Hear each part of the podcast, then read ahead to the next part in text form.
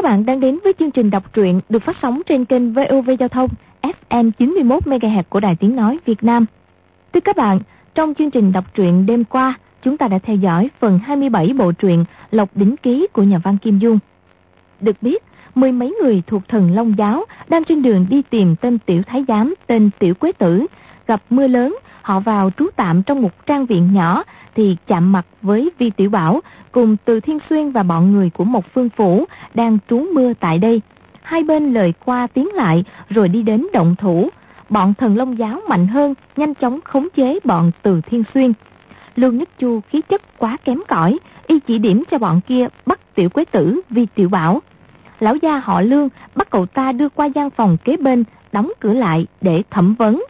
Vi Tiểu Bảo nhận định bọn chương lão ép buộc người khác đọc những câu tung hô giáo chủ thần Long giáo, chỉ bằng mình cứ làm ra vẻ là thuộc hạ của Hồng giáo chủ và có mối giao hảo với Liễu Yến Đại Thư và Đặng Bách Xuân và nhận lệnh của Thái Hậu đi đến núi Ngũ Đài để làm việc trọng đại.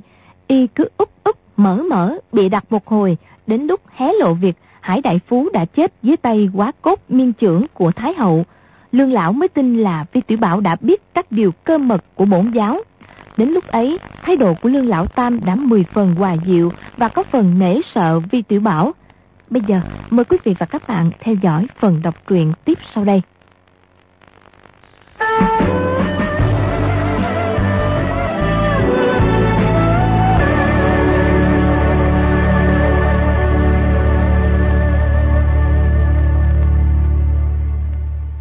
Di Tử Bảo làm ra vẻ kinh ngạc nói. Cao cường thiệt nghe chứ Tâm Ca. Thế ngươi giỏi thiệt á. Ta nói với ngươi nè. Sở dĩ người Mộc Dương Phủ làm đương sai cho Thái Hậu là vì muốn làm cho Ngô Tâm Quế bị cả nhà chết chém, tịch biên gia sản. Trong bình Tây Dương Phủ không còn sót con cạn chó nào. Đừng nói trong hoàng cung có người của Mộc Dương Phủ. Ngay trong phủ bình Tây Dương cũng làm sao không có. Chỉ có điều đây là chuyện vô cùng bí mật. Ta coi ngươi là người mình. Nói ra không quan hệ gì. Chứ ngươi thì không được tiết lộ ra ngoài à nghe. Ừ, thì ra là vậy. Y trong lòng đốt lại cũng chỉ tin có ba phần, nghĩ thầm. Mình ra hỏi mấy người ở ngoài xem. Coi thử khẩu khí cung của họ có ăn khớp không. Hỏi cô nương nhỏ kia lại nhất. Trẻ con dễ nói. Lúc ấy quay người lại, đẩy cửa bước ra ngoài. Di tiểu Bảo cả kinh kêu lớn. Này này này, người đi đâu vậy? Đây là căn nhà ma. Cứ cứ cứ để ta mình đây hả? Ta sẽ quay lại liền. Nói rồi, xoay tay cài chốt cửa, đảo chân bước ra đại sảnh. Di tử Bảo hai tay toát mồ hôi lạnh, ngọn nến chập chờn, cái bóng trên tường dao động, tự hồ mỗi một cái bóng là một con ma. Bốn phía không hề có tiếng động. Đột nhiên bên ngoài có tiếng người cao giọng gọi. Các người đi đâu cả rồi? Chính là giọng của lão già kia. Di tử Bảo nghe trong thanh âm của y đầy vẻ quảng sợ. Mình vốn đã rất sợ hãi, thấy thế cũng suýt ngất đi luôn, kêu lên. Họ họ họ, họ đều, đều đều đều không thấy đâu hả? Chỉ nghe lão già kia cao giọng gọi. Các người đi đâu cả rồi? Các người đi đâu rồi? Gọi luôn hai tiếng mà vẫn yên ắng. Qua một lúc nghe có một người từ phía sau vội vàng đi tới. Nghe cánh cửa mở ra ken két. Lại nghe một người đi tới xông vào trong phòng. Di tiểu bảo bật tiếng kêu khẽ. Chỉ thấy lão già kia mặt không còn chút máu hai mắt trợn tròn thở hồng hộc nói. Họ, họ, họ đều, đều, đều, không thấy đâu nữa hả? Bị, bị, bị ma bắt rồi. Chúng, chúng, chúng ta phải chạy mau thôi. Làm gì có chuyện đó? Tay trái dịnh bàn, cái bàn lách cách rung lên, đủ thấy y đang vô cùng kinh hoàng. Y quay người ra cửa, cất giọng gọi lớn. Các người đi đâu cả rồi? Gọi xong lắng tai nghe ngóng. Trong đêm tối lại nghe tiếng khóc của mấy người đàn bà y nhất thời chưa chú ý, đứng ở cửa một lúc, lui lại một bước, đóng chặt cửa lại, tiện tay cài then. Chỉ thấy Di Tiểu Bảo hai mắt mở to đầy vẻ khiếp sợ. Di Tiểu Bảo nhìn y chầm chầm, thấy y cắn chặt hai hàm răng, mặt lúc xanh lúc trắng. Cơn mưa lớn vốn đã ngừng hồi lâu, đột nhiên lại có một trận mưa rào rào đổ xuống mái ngói. Lão già kia a một tiếng, nhảy bật lên, qua hồi lâu mới nói là mưa, mưa. Đột nhiên, trong đại sảnh có tiếng một phụ nữ khẽ gian tới. Trương Lão Tam, ngươi ra đây. Giọng nói của người phụ nữ ấy tuy không phải già nua, nhưng cũng không trong trẻo. Quyết không phải là Phương Di hay một kiếm bình. Trong âm thanh có mang ba phần hâm dọa. Di tiểu Bảo hạ giọng nói. Nữ quỷ! Trương Lão Tam cao giọng nói. Ai gọi ta vậy? Bên ngoài không có ai trả lời. Ngoài tiếng mưa rơi không có tiếng động gì khác. Lão già kia và Di Tiểu Bảo ngớ mặt nhìn nhau. Hai người đều cảm thấy toàn thân nổi gai ốc. Qua một lúc lâu, giọng phụ nữ kia lại gian lên. Trương Lão Tam, ngươi ra đây. Lão già kia lấy lại can đảm, chân trái phi ra, bình một tiếng đã bay cánh cửa ra ngoài. Một cái then cửa vẫn còn nằm ngang trên khung cửa. Y trưởng phải vỗ ra, chát một tiếng, cái then cửa gãy đôi, thân hình chuồn ra. Di tiểu Bảo vội la lên. Đừng ra! Lão già kia đã xông ra đại sảnh.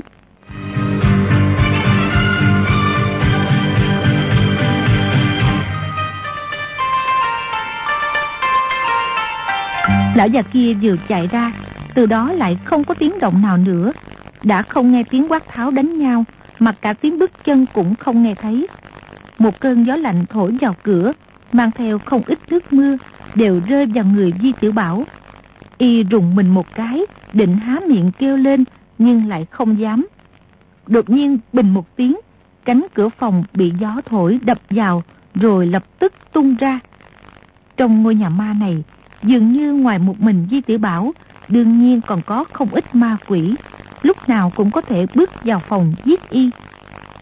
May mà chờ hồi lâu, Thủy chung ma quỷ vẫn không bước vào.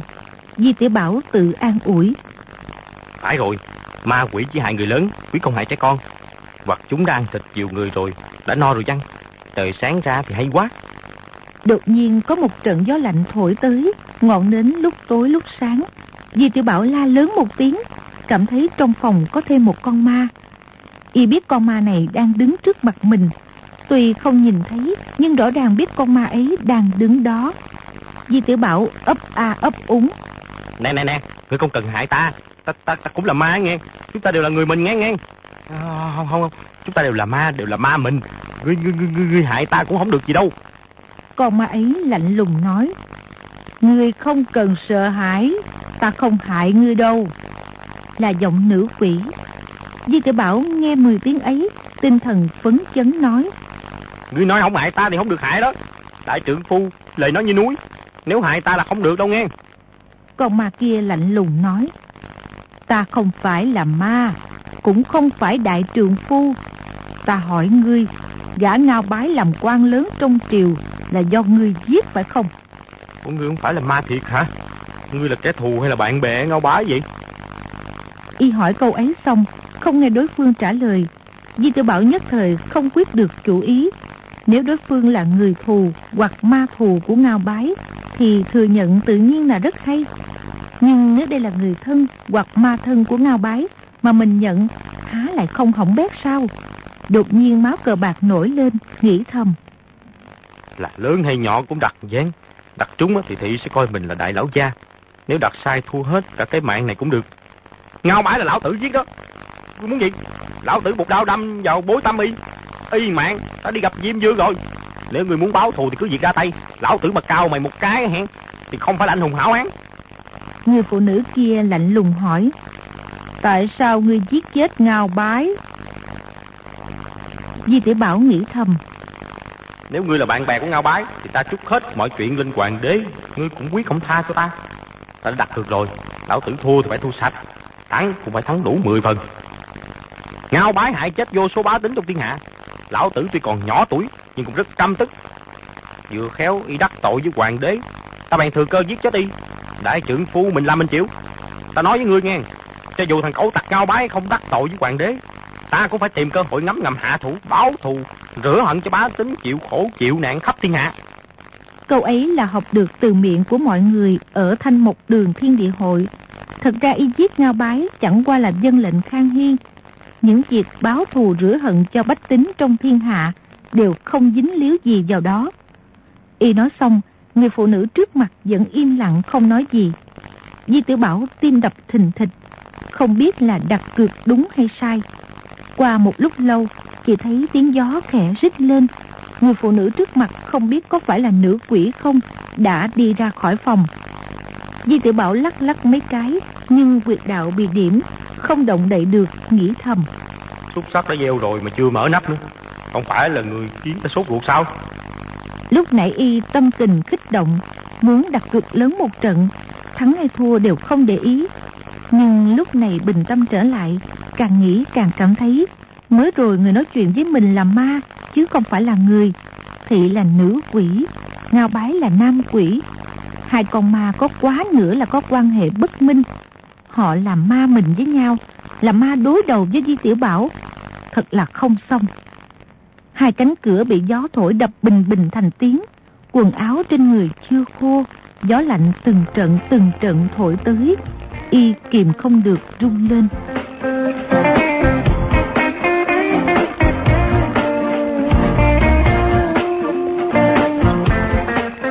Đột nhiên từ xa xuất hiện một quần ánh sáng từ từ tới gần.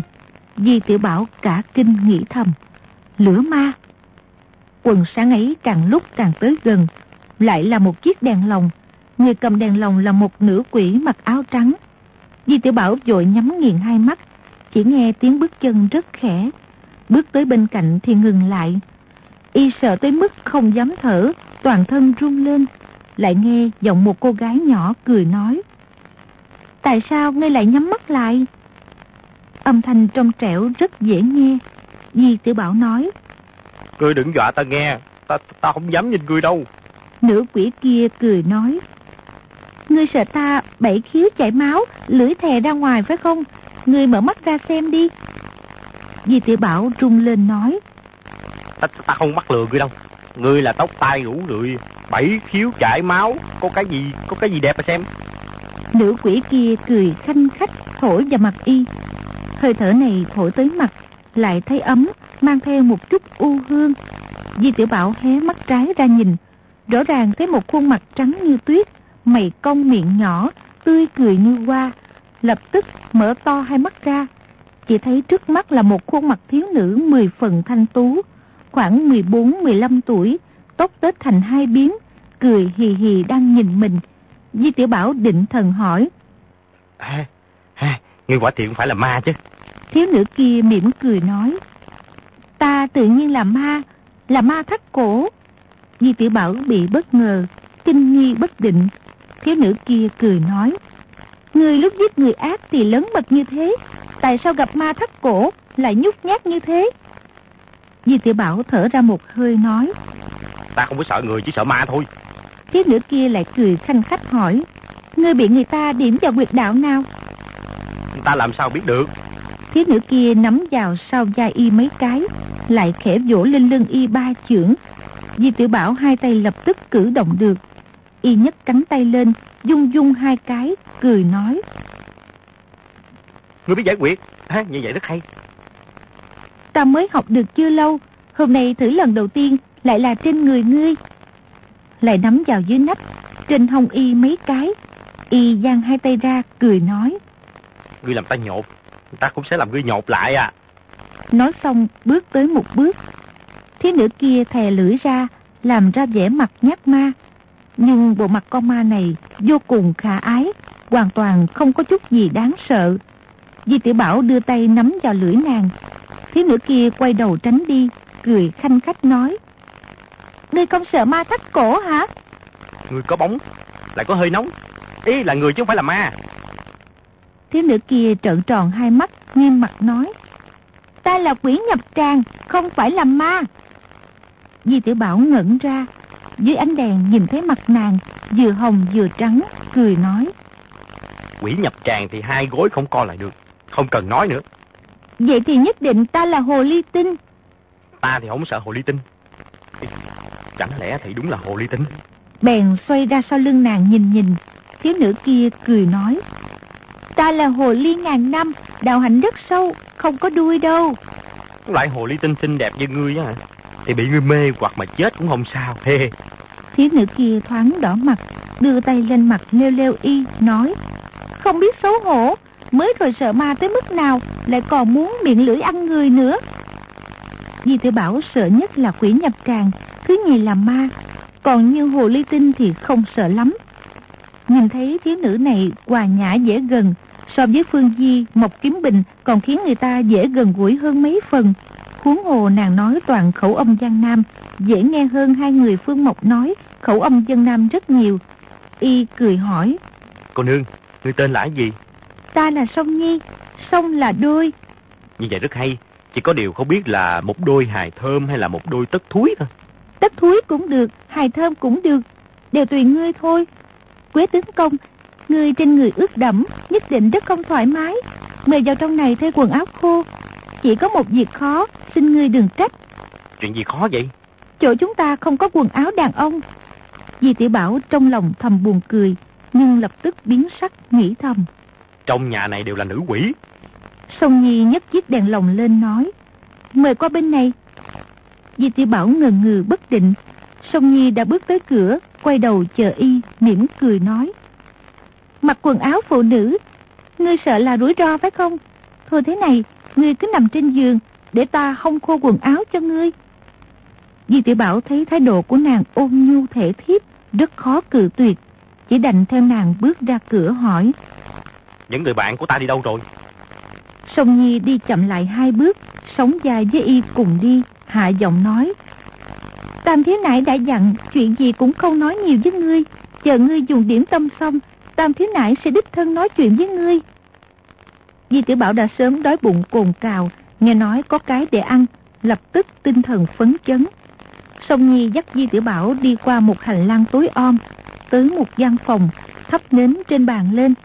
Gian phòng này chỉ có một cái bàn, một cái giường, bày biện đơn giản, nhưng mười phần sạch sẽ. Trên giường có chăn nệm. Song Nhi mở một góc nệm, buông màn xuống nói. Quế tướng công, ngươi lên giường cởi quần áo ném ra ngoài này cho ta.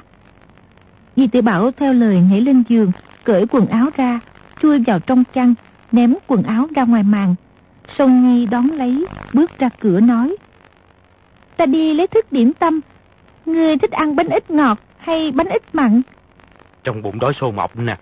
Cho dù là bánh bằng đất, ta cũng ăn luôn ba cái. Song Nhi cười một tiếng bước đi. Di tiểu Bảo thấy nàng đi rồi, trong phòng yên tĩnh trở lại. Nhìn thấy ánh nến chập chờn lại cảm thấy sợ hãi. Ây chà, không xong. Nữ quỷ mà người ta ăn miếng ăn côn đồn. Tiệt ra là toàn là ăn dung dế sâu bọ. Mình không nên mắc lừa.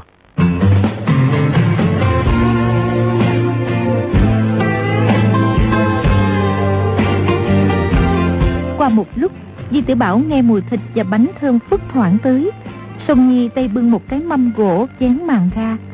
Di Tiểu Bảo thấy trên đĩa đặt bốn cái bánh ít đã bóc lá. Trong lòng cảm mừng, quả thật đã rất đói. Nghĩ thầm cho dù là dung dế sâu bọ, lão tử cũng cứ ăn rồi sẽ nói. Bèn cầm đũa lên gấp ăn, cho vào miệng thấy thơm ngon, không gì sánh bằng. Y cắn hai miếng, ăn hết nửa cái nói. Trông Nhi, cái này giống như là bánh ít Hồ Châu á, mùi vị rất ngon. Hồ Châu Chiết Giang là một nơi sản xuất bánh ít, gạo mềm vị thơm, thiên hạ vô song. Ở Dương Châu có cửa hiệu bán bánh ít Hồ Châu. Khách chơi tới lệ xuân diện thường sai Di Tiểu Bảo đi mua. Bánh ít là gói bằng lá dông. Di Tiểu Bảo muốn ăn nguyên cái rất khó, nhưng y vẫn móc ở một cốc ra nếm nếm. Từ khi tới Bắc Kinh, y không còn được ăn bánh ít Hồ Châu nữa. Song Nhi thoáng kinh ngạc nói. Ngươi thật là biết người biết của, vừa ăn đã biết ngay là bánh ít Hồ Châu. Di tiểu Bảo miệng nhai ngồm ngoàm, lúng búng nói. Đây đúng là bánh ít Hồ Châu hả? Ủa tại sao ở đây lại có bán bánh ít Hồ Châu? Không phải là mua, mà là hồ ly tinh. hồ ly tinh dùng phép thuật biến ra. Hồ ly tinh thần thông quảng đại thiệt. Chợt nhớ tới bọn chương lão tam, lại thêm một câu. Họ sánh ngang trời. Ngươi cứ thông thả mà ăn, ta không quần áo cho ngươi. Rồi bước ra một bước hỏi. Ngươi có sợ không? Di tiểu Bảo nỗi sợ trong lòng đã tiêu tan quá nữa, nhưng rốt lại vẫn hơi sợ nói. Người mau mau quay lại. Được rồi. Qua hồi lâu, Di tiểu Bảo nghe có tiếng động, lại là Song Nhi mang một cái lò than vào, đặt quần áo giày tất của y lên bàn, vừa hong khô vừa trò chuyện với y. Bốn cái bánh ít, có hai cái ngọt, hai cái mặn. Di Tiểu Bảo ăn ba cái thì không ăn được nữa, nói. Bánh ít này ngon thiệt, là ngươi gói đó hả? Sông Nhi nói. Là Tam Thiếu Nải làm, ta chỉ giúp gói thôi. Di Tiểu Bảo nghe nàng nói khẩu âm Giang Nam, chợt động tâm niệm, hỏi. Ngươi là người Hồ Châu hả? Sông Nhi ngần ngừ không đáp, nói. Quần áo đã khô rồi, lúc nào quế tướng công gặp Tam Thiếu Nải thì cứ hỏi bà, như thế được không? Trong khẩu khí có vẻ mềm mỏng thương lượng, tỏ vẻ rất cung kính. Di Tiểu Bảo nói. Được chứ, có gì không được. Rồi vén màn ra, nhìn nàng hông quần áo. Song Nhi ngẩng đầu lên nhìn y mỉm cười nói. Ngươi không có quần áo, cẩn thận coi chừng bị lạnh. Chi Tiểu Bảo đột nhiên nảy dạ ương bướng, cong người lên kêu. Ta nhảy ra đây nghe, không mặc quần áo không sợ lạnh đâu.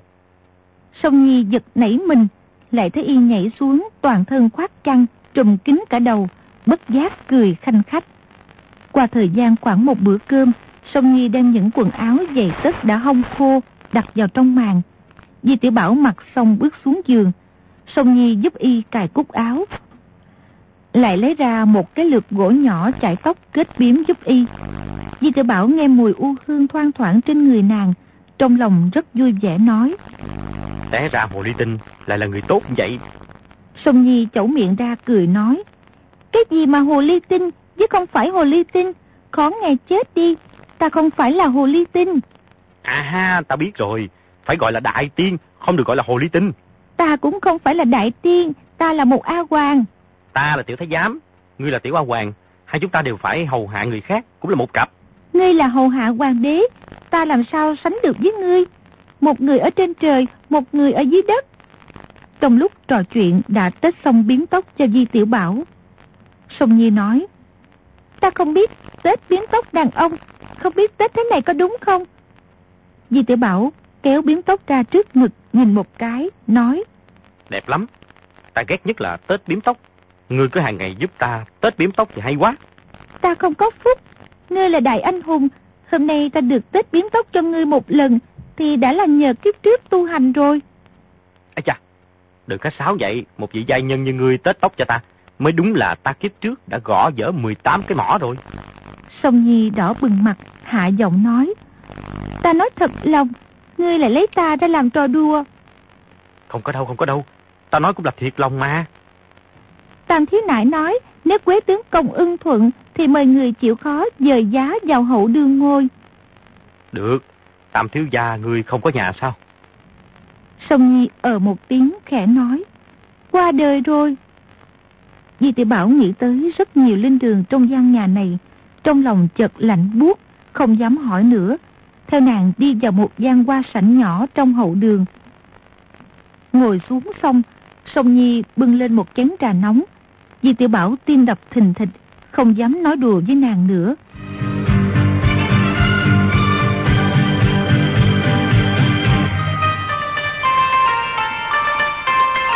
Qua một lúc, chỉ nghe có tiếng bước chân nhẹ nhàng chan lên. Sau vách bước ra một thiếu phụ toàn thân mặc áo tang nói. Quế tướng công trên đường chất giả. Nói xong vái dài, nói câu dạng phúc, lễ số cực kỳ cung kính. Di tiểu Bảo dội vàng đáp lễ nói. Không dám. Thiếu phụ kia nói, mời quế tướng công ngồi. Di tiểu Bảo thấy thiếu phụ này khoảng 25-26 tuổi, không dùng son phấn, sắc mặt trắng bệch, hai mắt đỏ lên, rõ ràng là vừa khóc xong. Dưới ánh đèn nhìn thấy rõ ràng nàng có bóng, tuy có vẻ âm u, nhưng có quá nữa không phải là ma quỷ. Trong lòng hồi hộp không yên, bèn ứng tiếng dạ dạ, rồi nghiêng người ngồi xuống ghế nói. Tam thiếu nải, đa tạ món bánh ít hồi châu của ngươi, quả thiệt rất ngon đó. Thiếu phụ kia nói, dòng phu họ trang, cách gọi tam thiếu nải thật không dám nhận. Quế tướng công ở trong cung lâu chưa?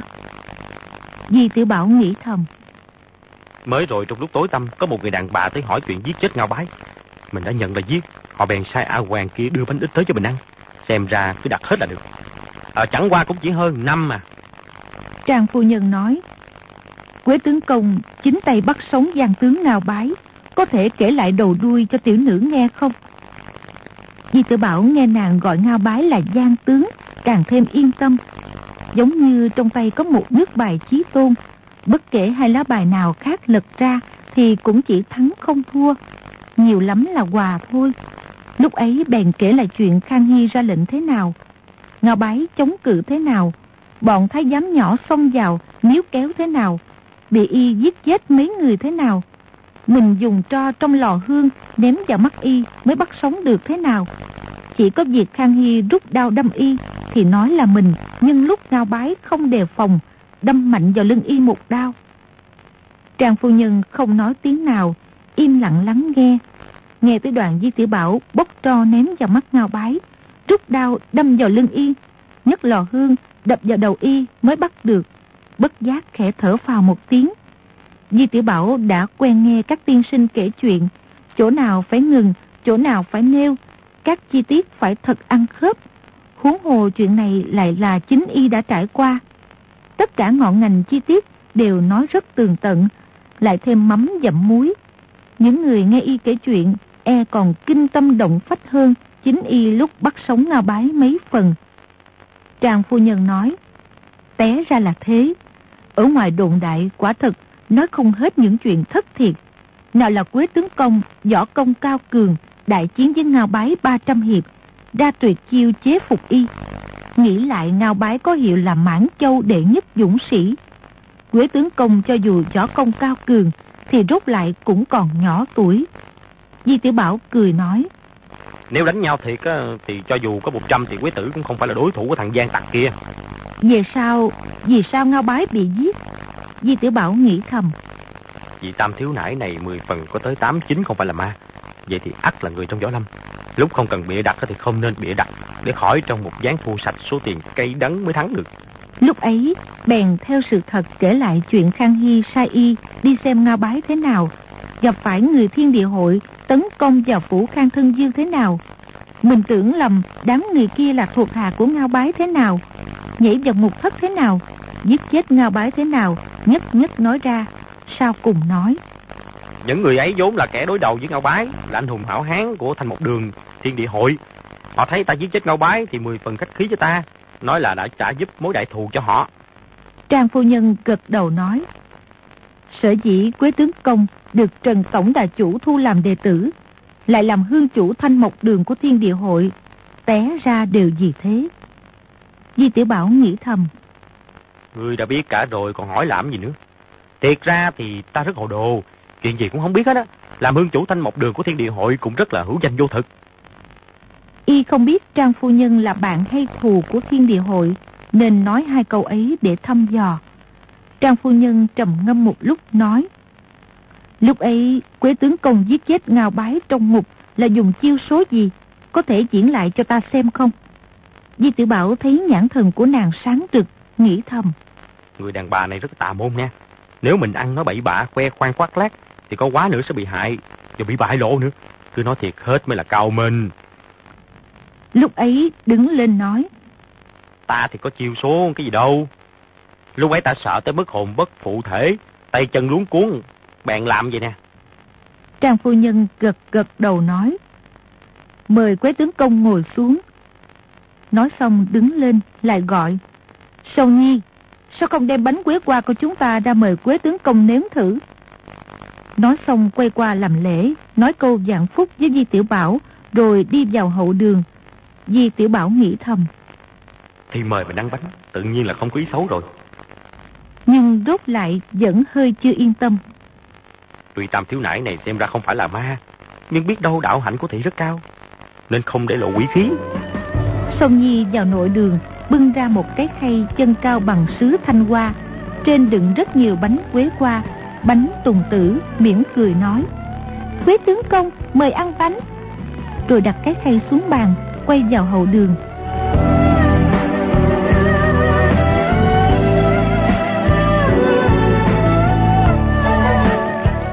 Di Tiểu Bảo ngồi trên hoa sảnh, ăn không ít kẹo bánh, chỉ mong trời mau sáng. Qua hồi lâu, chợt nghe tiếng quần áo loạt soạt. Cạnh cửa sau, cửa sổ, bình phong, có rất nhiều cặp mắt nhìn trộm vào y, tựa hồ đều là mắt phụ nữ. Trong bóng đêm khó mà phân biệt là người hay là ma. Bỗng nhiên y sợ tới mức thấy nổi da gà. Chợt nghe một giọng phụ nữ già nua bên ngoài cửa sổ nói. Quế tướng công, người giết được gian tặc ngào bái, đã được mối quyết hải thâm cừu của gia đình bọn ta. Đại ân đại đức, không biết làm sao báo đáp.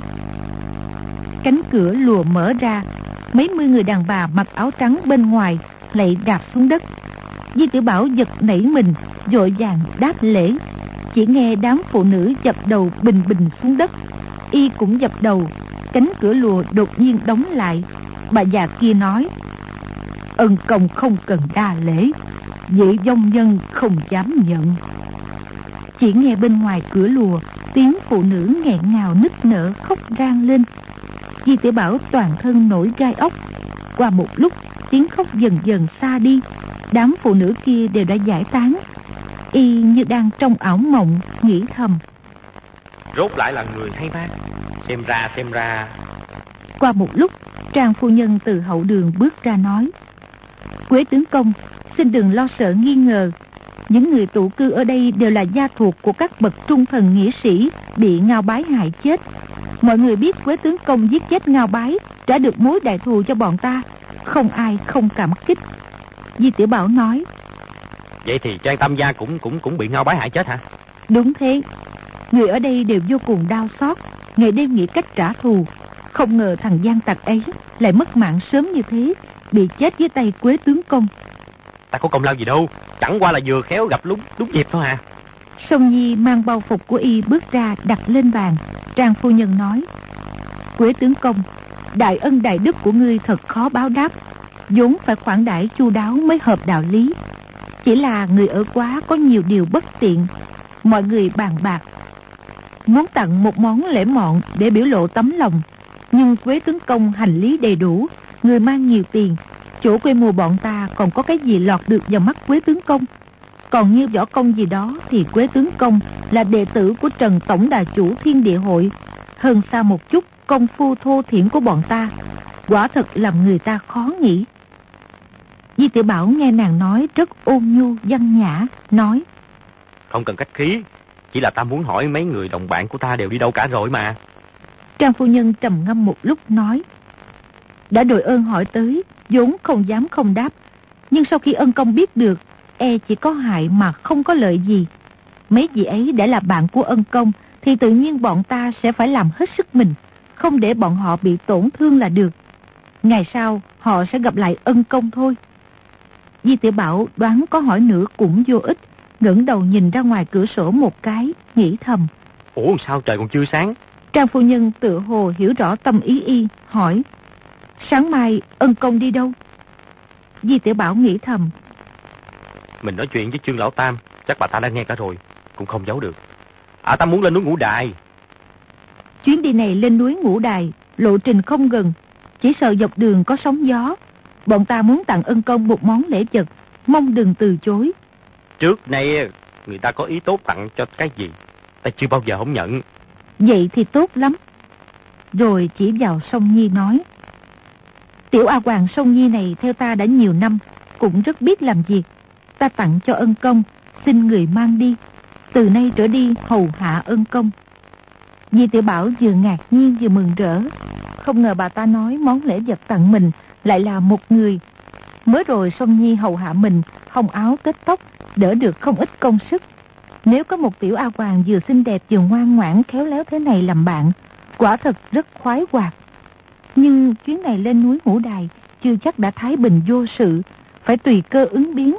Dắt theo một tiểu A Hoàng lại mười phần bất tiện, liền nói. Trang phu nhân, tặng ta món hậu lễ này quả thiệt vô cùng cảm ơn. Chỉ có điều, có điều... À... Muốn từ chối, nhưng lại không muốn thôi. Một là người ta tặng lễ vật, sao lại không nhận? Hai là một A Hoàng xinh đẹp thế này, quả thật cũng không bỏ được. Chỉ thấy song Nhi cúi đầu đang nhìn trộm mình. Ánh mắt y vừa nhìn tới, nàng dội quay đầu đi, mặt mũi đỏ bừng. Trang phu nhân nói, không biết ân công có chỗ nào khó xử. Ta lên núi ngũ đài quá nữa những việc phải làm rất à, rất không dễ dàng. Mang vị cô đương này theo e là không có tiện. Chuyện đó thì không cần lo lắng.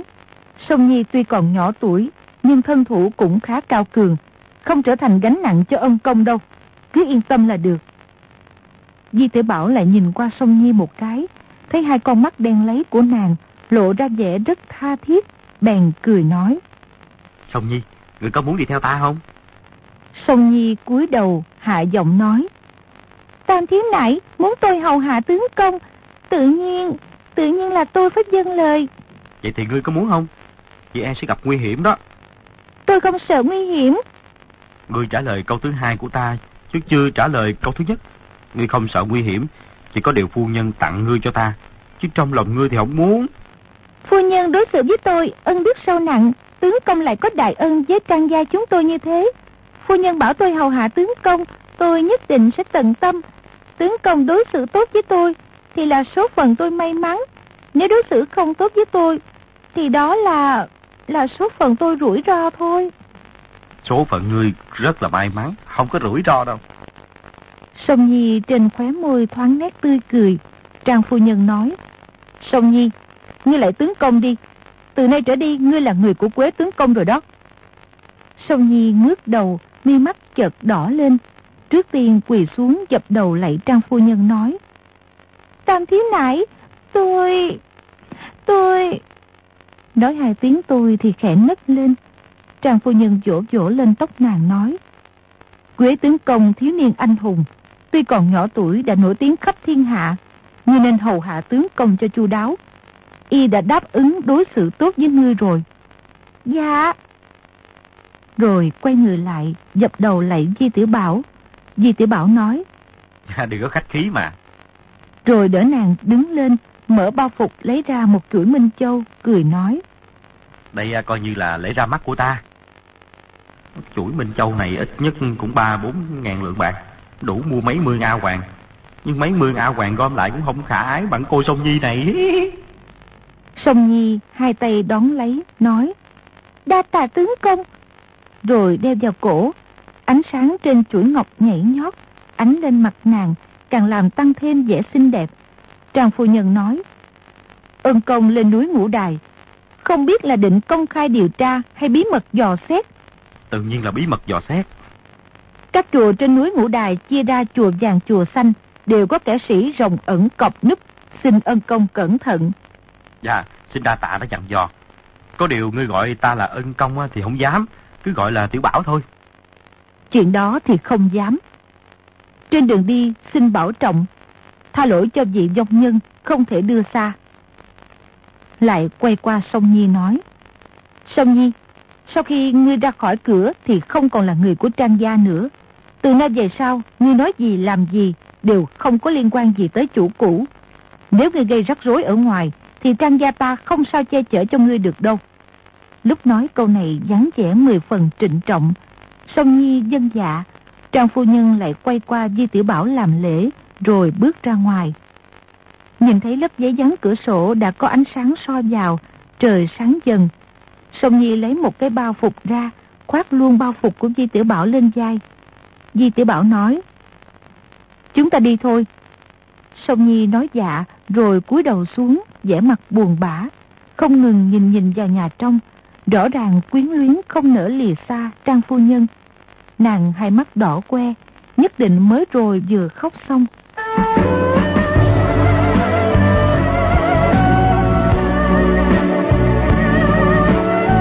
Di tiểu Bảo ra cổng, Sông Nhi đi phía sau. Lúc ấy mưa đã tạnh, nhưng nước khe trong núi chảy ao ao, khắp nơi đều nghe tiếng nước đổ. Di tiểu Bảo đi được vài mươi bước, quay đầu nhìn lại gian nhà lớn. Chỉ thấy hơi nước mờ mờ phủ lên trước tường trên vách, lại đi thêm vài mươi bước, quay đầu lại chỉ thấy mờ mịt trắng xóa, không nhìn được gì nữa. Y thở ra một hơi nói. Chuyện đêm qua thiệt là như nằm mơ nghe Song Nhi. Câu cuối cùng phu nhân nói với ngươi là có ý gì vậy? Song Nhi nói. Tam Thí Nãi nói, từ nay tôi hầu hạ tướng công, bất kể nói gì làm gì, đều không có liên quan gì tới trang gia nữa. Vậy thì rốt lại mấy người đồng bạn của ta đi đâu? Ngươi có thể nói với ta không? Sông Nhi thoáng sửng sốt nói. Dân, mấy người bạn của tướng công vốn đều được chúng tôi cứu thoát. Dương Lão Tam và bọn thủ hạ của y cũng bị chúng tôi bắt hết.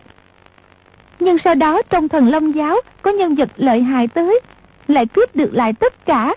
Tam Thiến Nãi nói chúng tôi đều là nữ lưu, không tiện tranh giành đồng võ với bọn đàn ông hung dữ. Mà nói lại cũng chưa chắc đã thắng được. Tạm thời cứ theo ý họ, rồi sẽ nhờ người khác cứu các bạn của người. Người thần Long Giáo thấy chúng tôi nhượng bộ, cũng rút lui. Lúc sắp đi, còn nói mấy câu rất khách khí. Di tiểu Bảo gật gật đầu, rất lo lắng cho Phương Di và Mộc Kiếm Bình. Song Nhi nói, Tam Thí Nại có nói với người đứng đầu thần Long Giáo là quyết không được làm tổn thương tính mạng mấy người bạn của người. Y đã chính miệng ưng thuận. Chỉ e bọn đầy tớ thực Long Giáo nói chuyện cũng như là đánh đấm. Nhưng mà cũng không còn cách nào. Anh à, Tam Thiếu Nại biết võ công không? Biết, không những biết mà còn rất cao cường nữa. Con người gió thổi cũng ngã, nhưng bà ta làm sao mà biết võ công cao cường được? Nếu quả thực bà ta võ công cao cường, thì tại sao Tam Thiếu Gia lại bị ngao bái hại chết? Lúc lão Thái cha, Tam Thiếu cha bị hại, mấy mươi người trong nhà không ai biết võ công. Lúc ấy tất cả đàn ông trong nhà đều bị ngao bái bắt lên Bắc Kinh xử chém. Đàn bà thì bị xung quân tới Ninh Cổ Tháp. Nói là bị giải đi làm nô tỳ gì đó cho người ta. May là trên đường gặp được cứu tinh, giết hết quan quân áp giải, cứu hết đàn bà con gái trong mấy mươi gia đình chúng tôi. Sắp xếp cho ở chỗ này, lại truyền thụ võ công cho Tam Thiếu nãi. Di tiểu Bảo dần dần hiểu ra, lúc ấy trời đã sáng hẳn, mặt trời phía đông vừa mọc, mưa lớn một đêm gột rửa cây cỏ trong núi xanh rờn. Di tiểu Bảo đến lúc này mới không còn chút nghi ngờ nào là đêm qua đã gặp nữ quỷ, bèn hỏi. Trong nhà các ngươi đặt rất nhiều linh đường, đó đều là thờ các vị lão gia, thiếu gia bị ngao bái hại chết phải không? Đúng vậy, chúng tôi ở ẩn trong núi sâu, trước đây không đi lại với người ngoài. Người nhà quê chung quanh có kẻ hiếp kỳ tới nhìn nhìn ngó ngó. Chúng tôi cứ đóng thần giả ma, dọa cho họ quảng sợ bỏ chạy. Cho nên mọi người đều nói đây là gian nhà ma. Gần một năm nay không ai dám tới. Không ngờ đêm qua tướng công lại tới. Tam Thí Nại nói mối thù lớn của chúng tôi còn chưa trả. Tất cả đều phải dốc kín mới hay. Trên linh đường linh chị viết rõ tên họ của các lão gia. Thiếu gia gặp nạn nếu để người ngoài thấy được thì rất bất tiện. Đêm qua tướng công hỏi tới, tôi không dám nói. Có điều Tam Thiếu Nại đã nói, từ nay trở đi, tôi chỉ hầu hạ tướng công. Không liên quan gì tới trang gia, thì tự nhiên không được giấu giếm người chuyện gì nữa. Phải đó, ta nói với ngươi nha, tên họ thì của ta là Quy Tiểu Bảo. Quế tướng công gì đó chỉ là tên giả thôi. Ngươi là người nhà họ Di, không phải là người nhà họ Quế. Sông Nhi rất mừng rỡ, nói Tướng công, ngay cả tên thật cũng nói với tôi, tôi quyết không tiết lộ đâu. Cái tên thiệt này của ta cũng không phải là bí mật gì to tát. Các huynh đệ trong thiên địa hội cũng có rất nhiều người biết rồi. Lúc người trong thần Long Giáo động thủ với bọn tướng công, bọn Tam Thế Nại đứng ngoài xem nhiệt náo. Thấy họ biết thần chú, miệng cứ lầm rầm niệm chú, kia lý cô lô. Ông giáo chủ thần thông quảng đại, họ sánh ngang trời. Câu thần chú ấy thì ta cũng niệm được. Tam Thế Nại nói họ niệm thần chú như thế, trong đó nhất định còn có sử dụng pháp thuật gì khác. Nếu không thì sẽ không phải vừa niệm thần chú là công phu trên tay lại tăng lên gấp mấy lần. Về sau lúc chương lão Tam nói chuyện với người, Tam Thế Nại trình nghe ngoài cửa sổ, lại có người khác thắp nến tắt đèn trong đại sảnh, dùng lưới đánh cá, bắt hết mọi người. Di tiểu Bảo vỗ đùi một cái, kêu lên. Hay quá! Dùng lưới đánh cá bắt người hả? Đúng là hay nghe. Tam Thế Nại nói, võ công của chương lão Tam cũng không có gì cao cường, nhưng yêu pháp lợi hại, nên không trực tiếp động thủ với y. Vừa dụ được y ra là tắt hết đèn đuốc, tung lưới đánh cá ra, chụp xuống. Nè, bắt được một con ma ba già. Sau núi có một cái hồ, ban đêm chúng tôi thường ra đó đánh cá.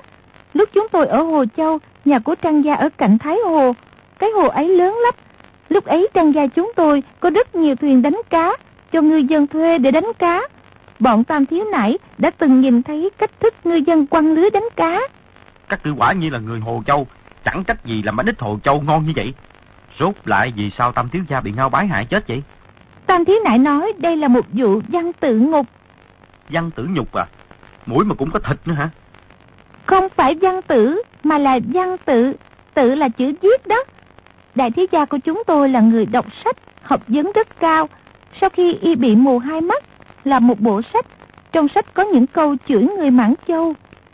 À, thiệt giỏi ghê á. Mù mắt mà vẫn làm sách viết văn được. Ta thì không bị mù, nhưng thấy người khác viết chữ lại không biết gì. Có thể gọi ta là thằng mù sáng mắt. Lão Thái Thái thường nói lúc thế đạo không hay thì không biết chữ là tốt. Các vị lão gia thiếu gia bị hại trong mấy gia đình của chúng tôi ở đây, người nào cũng là văn sĩ tài tử, không ai không văn chương nổi tiếng thiên hạ, nên mới chuốt lấy tai họa. Có điều Tam Thiếu Nại nói, người thắt đắc Mãn Châu không muốn người Hán chúng ta làm việc đọc sách viết văn, nhưng chúng ta vẫn làm, mới không để cho họ được xứng ý thỏa lòng. Vậy ngươi biết làm văn không? Tướng công thật hay nói đùa, tiểu hoa hoàng thì làm sao làm văn được. Tam Thiếu Nại dạy tôi đọc sách, chẳng qua cũng chỉ đọc bảy tám quyển thôi. Ngươi đã đọc bảy tám quyển sách luôn hả? Vậy thì giỏi hơn ta nhiều rồi. Ta chẳng qua chỉ biết được có bảy tám chữ à. Tướng công không thích đọc sách, nhất định lão thái thái sẽ rất thích người. Bà nói đến triều nhà Thanh, chỉ có con cái nhà suy bại mới đọc sách. Ờ phải rồi, ta thấy ngao bái kia cũng không biết chữ gì nhiều đâu. Nhất định là bọn đầy tớ dỗ mông ngựa nói lại cho y nghe thôi à. Đúng đó, đại thiếu gia chúng tôi làm bộ sách kia gọi là minh sử gì đó. Trong sách có những câu chữ người Mãn Châu. Có một người xấu tên Ngô Chi Vinh cầm quyển sách ấy đi tố cáo với Ngao Bái. Sự tình dở lỡ ra, hại chết tới mấy trăm người. Cả các lão bản chủ hiệu bán sách và người mua sách đọc đều bị y chém đầu.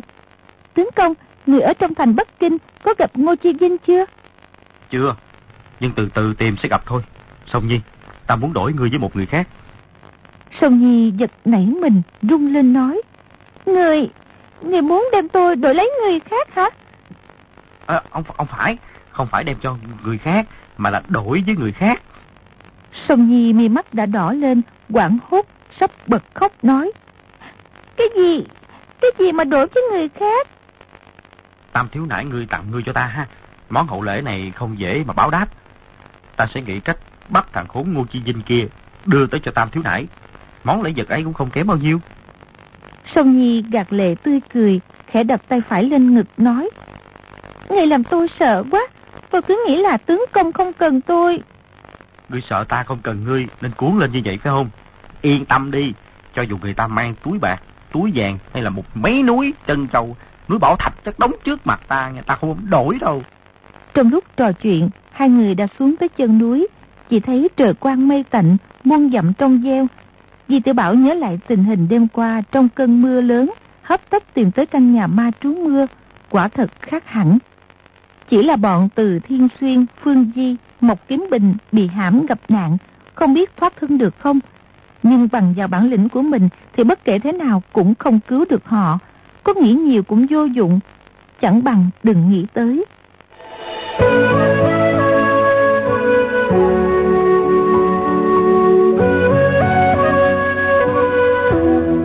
Đi được vài dặm tới một thị trấn, hai người tìm một quán miếng, vào đó nghỉ chân.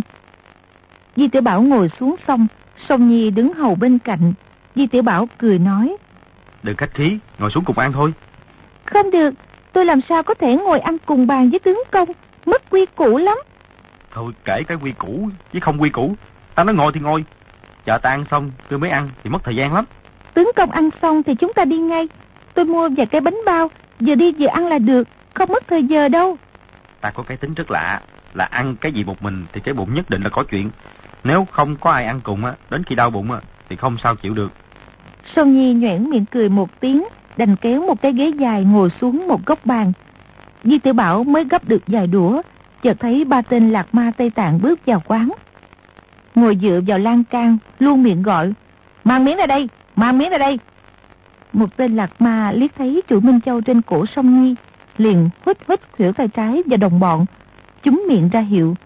Hai người kia vừa nhìn thấy, lập tức lộ vẻ vui mừng, nhìn chầm chầm vào chuỗi Minh Châu. Di Tiểu Bảo nghĩ thầm. Không xong, ba thằng đầy tớ này định chặn đường cướp của.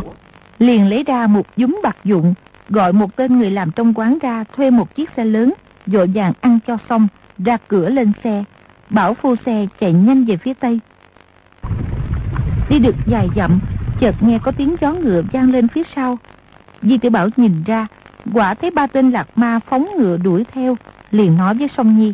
Ba tên ác nhân này muốn cướp chuỗi Minh Châu của ngươi. Cứ đưa chúng cho rồi. Lúc trở về ta sẽ mua cho ngươi một chuỗi khác. Chân, cũng không cần mua nữa đâu. Chỉ nghe ba tên lạc ma quát tháo. Dừng xe lại, dừng xe lại.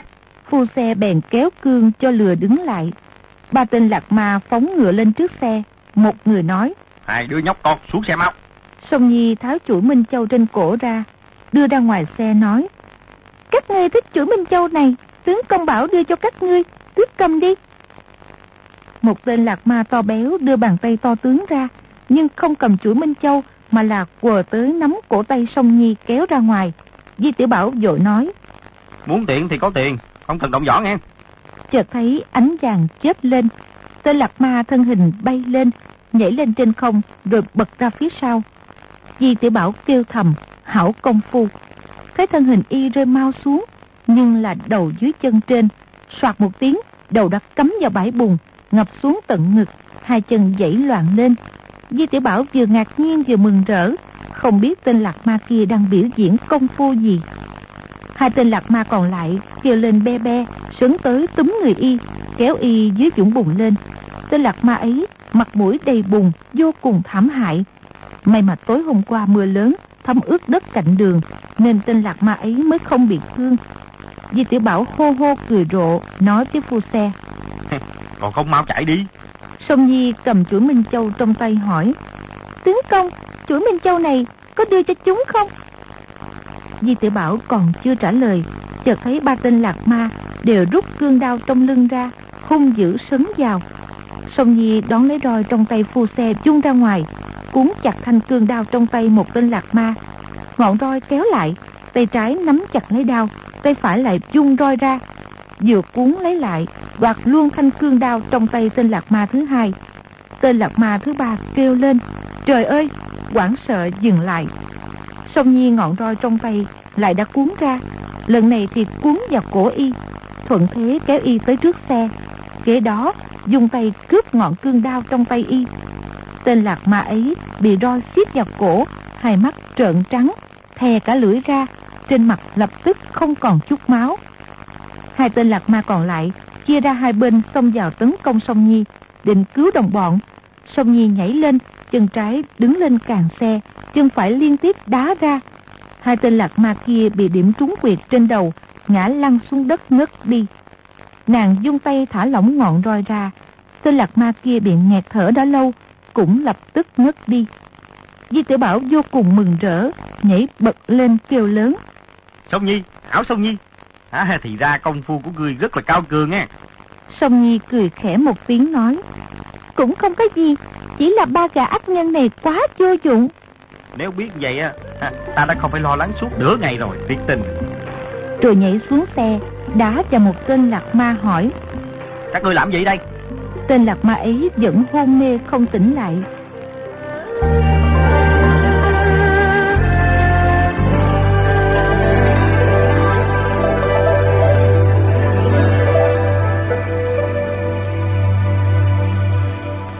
Các bạn thân mến, chúng ta sẽ cùng theo dõi chuyến công cán của Vi Tiểu Bảo đến chùa Thanh Lương qua phần đọc truyện tiếp theo được phát sóng vào đêm mai trên kênh VOV Giao thông FM 91 MHz của Đài Tiếng Nói Việt Nam. Và bây giờ thì xin phép nói lời chào tạm biệt và hẹn gặp lại.